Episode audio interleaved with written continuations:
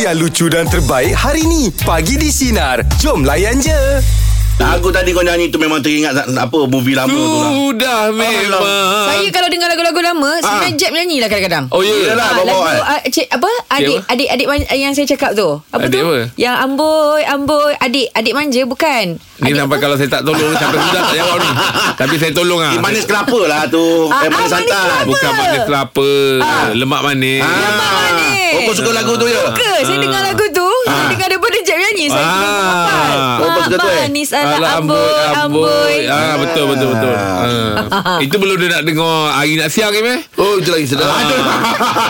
Itu Takut dia budak, terpanjat lagu tu. budak bangun tiga kali Ah, betul.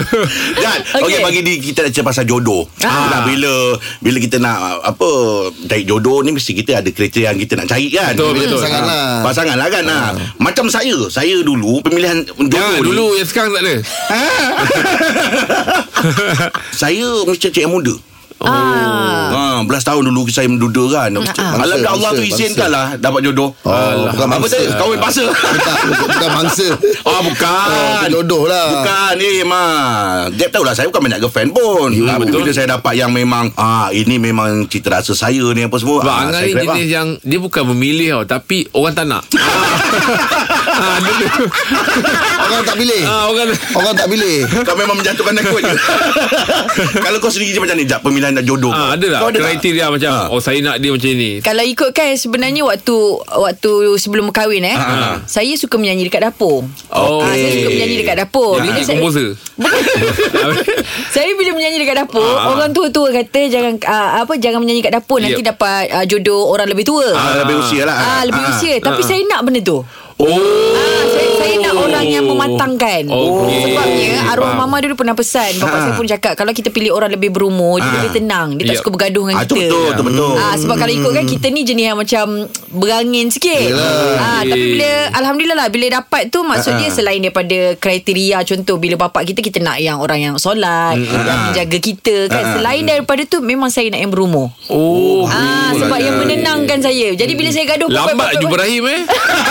Kalau tidak. Im Kalau Abang Im terjumpa saya ketika itu Abang Im nak kawan dengan saya Eh tak? sa- saya milih Oh, pilih. Jadi saya saya bila- bukan kriteria Saya Abang Im orang tak Allah, Allah, Allah. Tapi Allah izinkan ya Allah. Allah izinkan Dapat eh? ah. Alhamdulillah kan? Yang menenangkan Yang menyenangkan saya Ah, dia sebenarnya jodoh ni nak yang menyenangkan je. Hmm. Ah, itu dia. Cantik Saya- akan Pudar Pudar. Kita dengan pudar Ramai lagi tumbuh Hand- macam Handsome cendawan. akan lu, luput Ah, ah, Ah, betul, betul, Tapi betul. baik tu Dia Ah. akan konsisten Ah, Ah, Dia lepas takkan tu berubah kita dekankan dia Kalau nak bawa tak nampak macam awkward Senang Kalau dengan kawan ke Kau tahu sesuaikan diri kau Yep, yep. Oh tak nampak Eh kalau cantik Menyenangkan pun tak, Iman? peningkan Ah, kepala buat menyenangkan apa? tak? Buat apa? Oh, Ah. bisa. Oh tak payahlah Nak bergerak, nak buat kerja semua jadi pening. Betul. Ah. Benda-benda kecil kan. Macam o- wife saya lah Iman. Bila ada macam ya, kita, Senang. kita nak masukkan dalam sesuatu majlis tu kan. Kalau tengah ramai orang apa kan. Ada tahu bawa diri. Betul. Tahu-tahu dah kat atas stage tengah nyanyi. ah, ah, dia Bukan- penat. Bukan sedar diri Ah, ya. Itu kan bawa diri Tak sedar diri Tapi mengenali uh, apa isteri Anga, uh, ya. uh, Abah Im, Ah, Abah Im. uh, Jeb, Ah, ah. semua men- menyenangkan. Alhamdulillah. Menyenangkan. Aduh. Ah, Yelah sebab pasangan ni bukan Ketenangan. pasangan ni bukan yang mencari kesempurnaan tapi menyempurnakan Melengkapkan Itu yang paling penting Baik. Anga kena banyak lagi belajar bersabar. InsyaAllah Meja pula bagi topik kita Apakah syarat yang anda letak Dalam pemilihan jodoh Awak letak syarat apa Encik Suhaimi? kawan-kawan saya lelaki lah. Orang ni pandang rupa nombor satu kan. Okey. Cantik ke tidak orang tu. Ha ah. Tapi macam saya, saya disebabkan orang kata pengalaman yang lalu lah. Yang penting pasangan kita faham kita. Orang kata dapat kawal kita maksudnya dari segi emosi. Okey, pernah ah, pernah gagal ke? Ah, alamak, bukan bukan gagal. Saya gagalkan dia. Ha. Oh. Jack, jadi Jack jadi Jack Okey. Oh. Atas atas sebab apa tu? Macam dulu, uh, maaf cakap lah. Dulu saya punya yang dulu tu dia saya lalu pandang pada rupa sangat dan bila sampai ke satu tahap tu saya dapat tahu benda yang tak sedap lah Mak. Oh, sakit tu. Pedih lah eh rasa perit. memang betul lah lepas tu saya yang sekarang ni yang kebetulan ni pula lepasnya perpisahan tu pula saya kenal dengan rumah saya ni Okey, okey. Ha. ha, kiranya rumah ni try saya lah. Oh, okey. Masa dengan rupa ke eh Tahu rumah yang try dia. Yelah. Ha. Ha, muka, muka jambu bang. Ah, dia lah Oh, patutlah dulu kena tinggalkan je. Belagak pun je. Ya, betul lah tu. Rupa tak Cara dia rupa tak cerita. rupa tak penting. Pribadi tu boleh riak tu tinggal tu. Kesimpulan dia kalau dari segi pemilihan tu bagi saya saya tidak memandang sangat pada rupa lah. Yap, yap. Saya setuju lah tu dengan tu. Okey Cik Suhaimi terima kasih banyak Semoga dipermudahkan untuk awak ya Hmm, terbaik lah Suhaimi punya cerita Ah, ni. betul. Betul lah tu. Ha. Dia tak nak ingat langsung kisah Ah, lama. jangan jangan dia seolah-olah dia tak pernah kenal pun orang tu. Ya. Ah, Move on sebab lah, move on. Bukan kerana apa, kerana menghormati pasangan. Itu betul Ya. tu.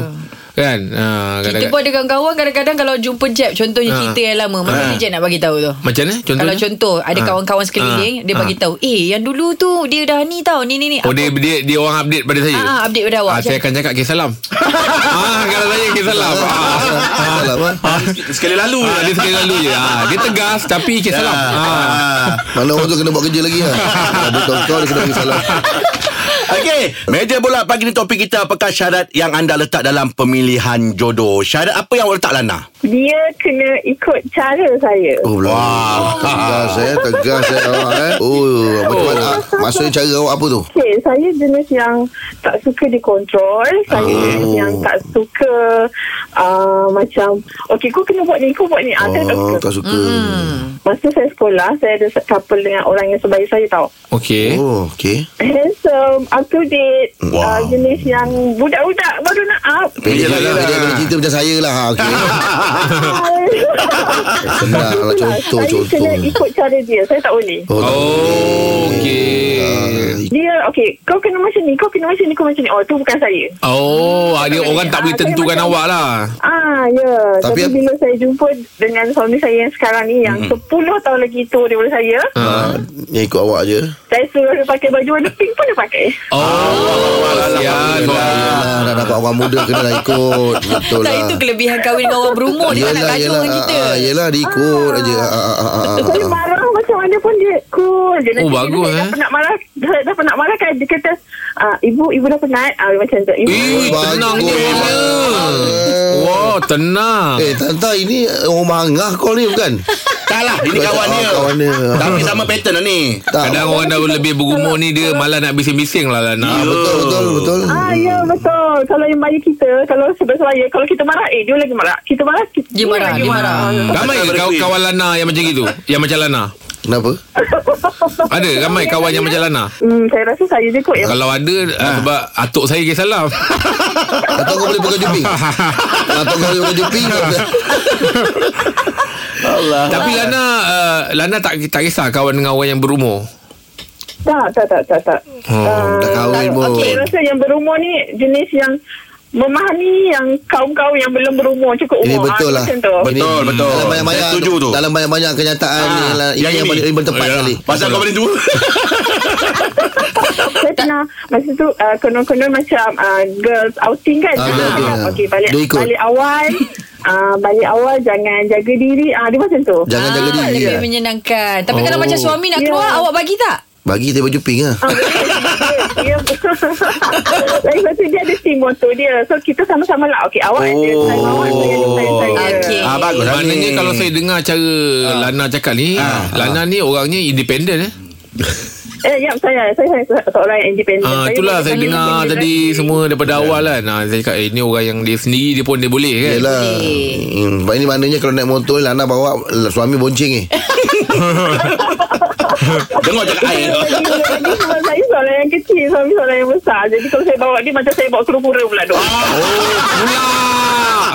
Ah, Awak Lana. Okey lah Lana. Okey, Lana. Terima Suami, kasih. suami ada tu. Ah, suami tak ada, suami tengah whatsappan. Ah. Oh, suami tengah Jawab berani Buat tu. sarapan Oh, buat sarapan. Oh, itu, itu mesti tengah pakai baju pink buat sarapan. Eh? Okey Lana. Terima Salam, kasih kita salam Lana. suami. Kita salam eh. suami tu. Janji bahagia, janji bahagia. Ah, Amin, Jangan- amin. Jangan kacau Okey.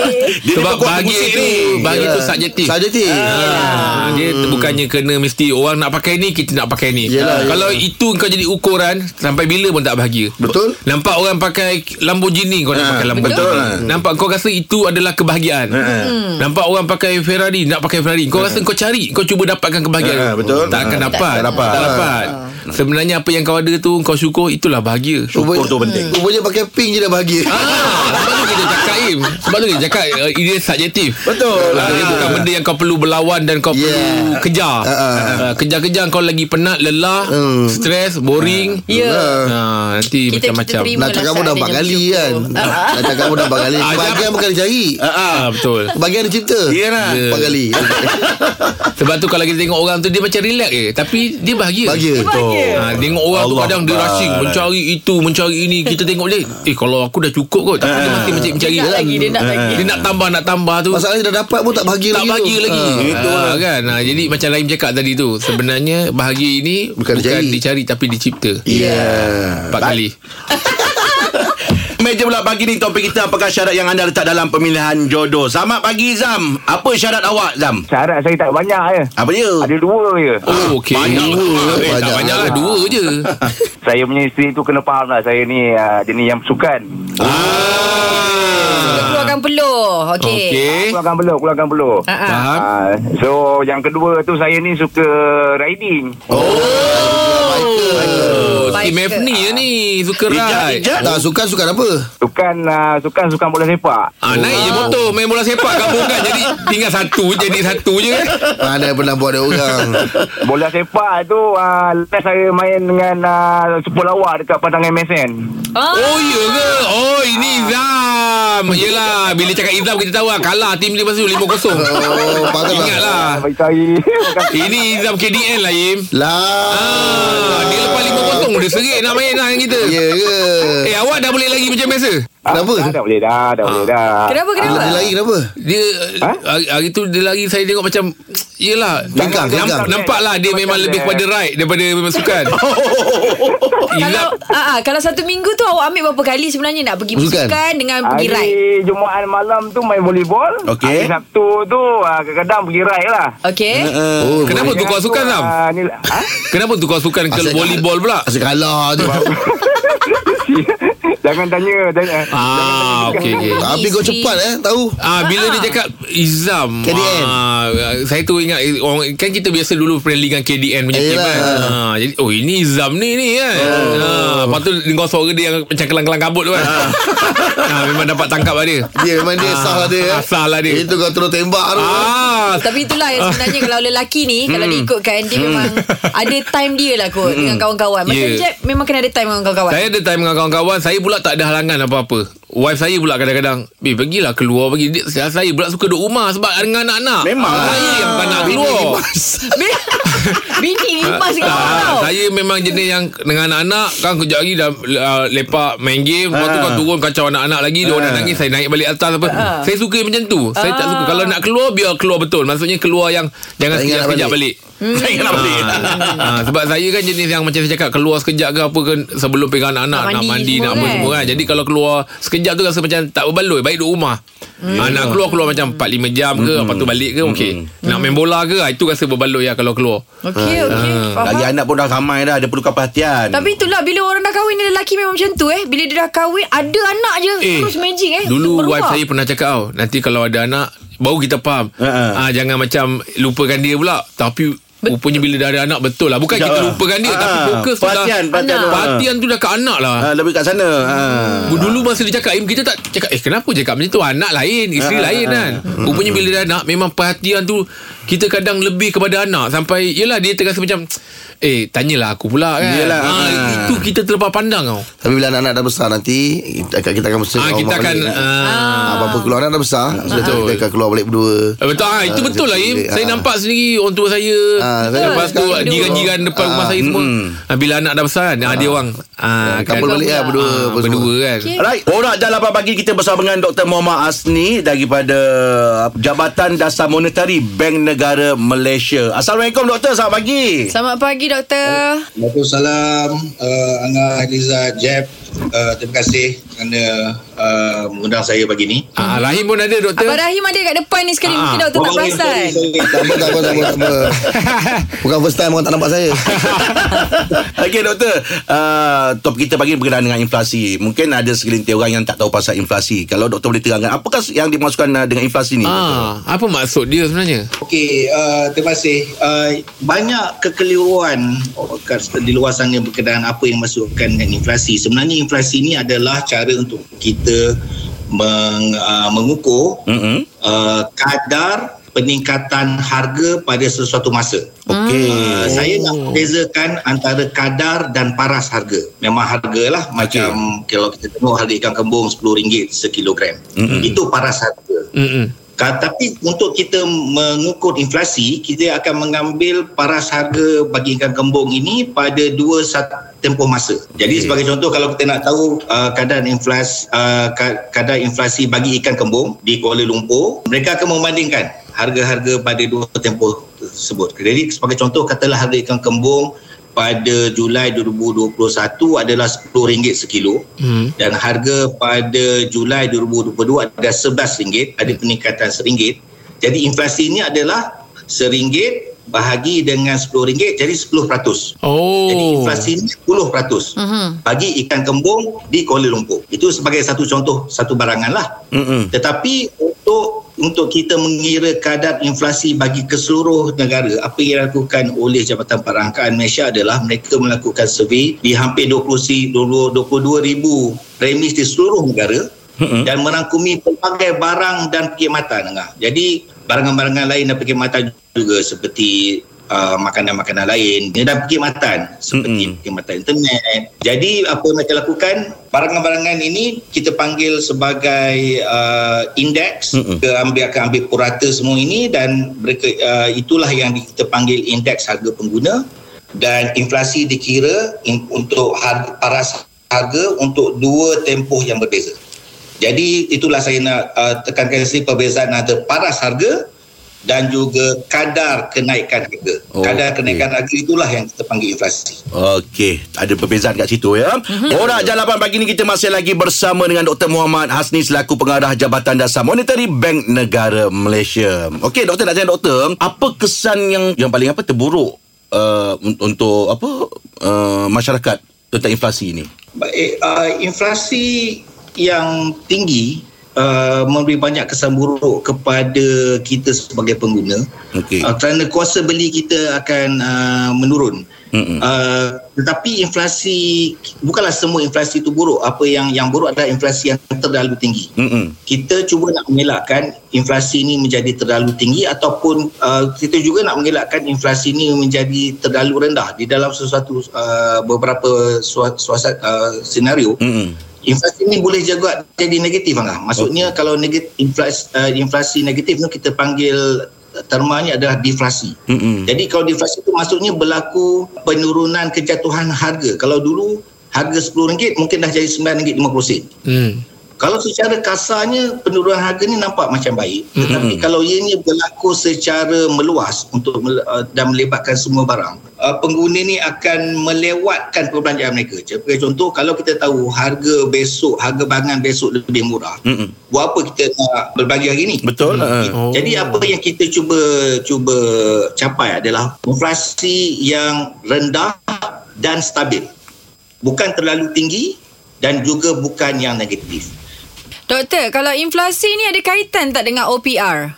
Uh, ada ada Izzat OPR memang berkait rapat dengan uh, arah tuju dan juga kadar inflasi. Tetapi saya juga nak tekankan bahawa inflasi bukan hanya dia ada banyak banyak juga faktor-faktor lain yang yang diambil kira oleh Jabatan Kuasa Dasar Monetary Bank Negara Malaysia untuk menetapkan kadar OPR. Perkembangan uh, ekonomi negara kita sudah semakin baik, sudah semakin rancak selepas kita mengalami kemelesetan ekonomi pada tahun 2020. Jadi rangsangan-rangsangan ekonomi yang kita perkenalkan pada waktu tersebut semua sudah-sudah tidak diperlukan lagi. Ah. Dan jadi apa yang kita bel- lakukan sekarang adalah kita cuba melaraskan uh, kadar rupiah. Kalau kita tengok uh, uh, kesesakan jalan raya you know dah dah, dah, dah kebanyakan paling normal lah. Betul, Kalau uh-uh. kita, kita jaga kumpul, Uh-uh. uh-uh. pandang-pandang besar ni kan. Kalau kita lihat tegu- juga tengok uh, masa cuti sekolah baru-baru ini tem- uh, pusat-pusat peraginan juga Penuh. uh, dikunjungi oleh pelancong uh, Perdana Menteri. Jadi itu itu aktiviti ekonomi kita sudah semakin menghampiri paras s- seperti sebelum krisis. Okey. Jadi uh, pada waktu yang sama juga kita kita dapati bahawa berlaku beberapa gangguan dari segi bekalan. Jadi kesan rantaian tu juga memberikan uh, kesan kepada uh, kadar harga. Ya. So bila bekalan berkurangan, mm penawaran berkelu- uh, ber- berkurangan, Mm-mm. berkurangan.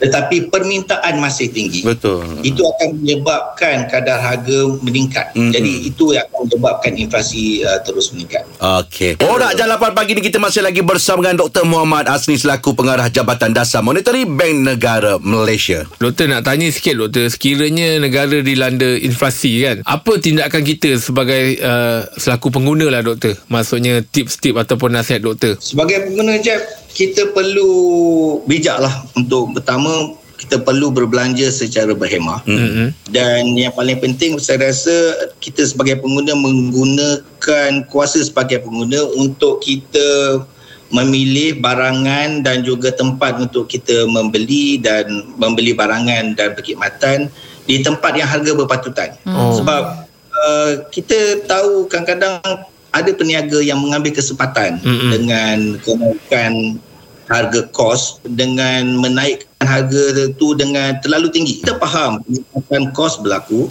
tetapi ada juga pe- uh, peniaga yang kita panggil mencatut pencatutan harga itu berlaku Mm-mm. profiteering. Uh, tapi yang lebih penting lagi pada saya adalah kita sebagai pengguna ni perlu berha- berbelanja dengan berhemat kena ukur baju di tangan sendiri Betul. baju juga ada Ha. di badan sendiri uh, dan juga untuk mengelakkan su- uh, keadaan di mana kita terpaksa meminjam pula Mm-mm. untuk untuk berbelanja terutamanya kalau mereka yang berfikir oh uh, kadar faedah ni rendah senang nak dapat loan Mm-mm. uh, mungkin nak pergi buat uh, personal loan untuk beli um, mungkin handphone baru. Uh-huh. Mm-mm. Kalau handphone yang lama tu masih boleh dipakai dengan baik, Pakailah okey, dulu. Tangguhkan dulu. Mm-mm. Pakailah dulu. Mm-mm. Kan patahnya lah ukur baju. Badan uh, Ibadah sendiri, eh. sendiri.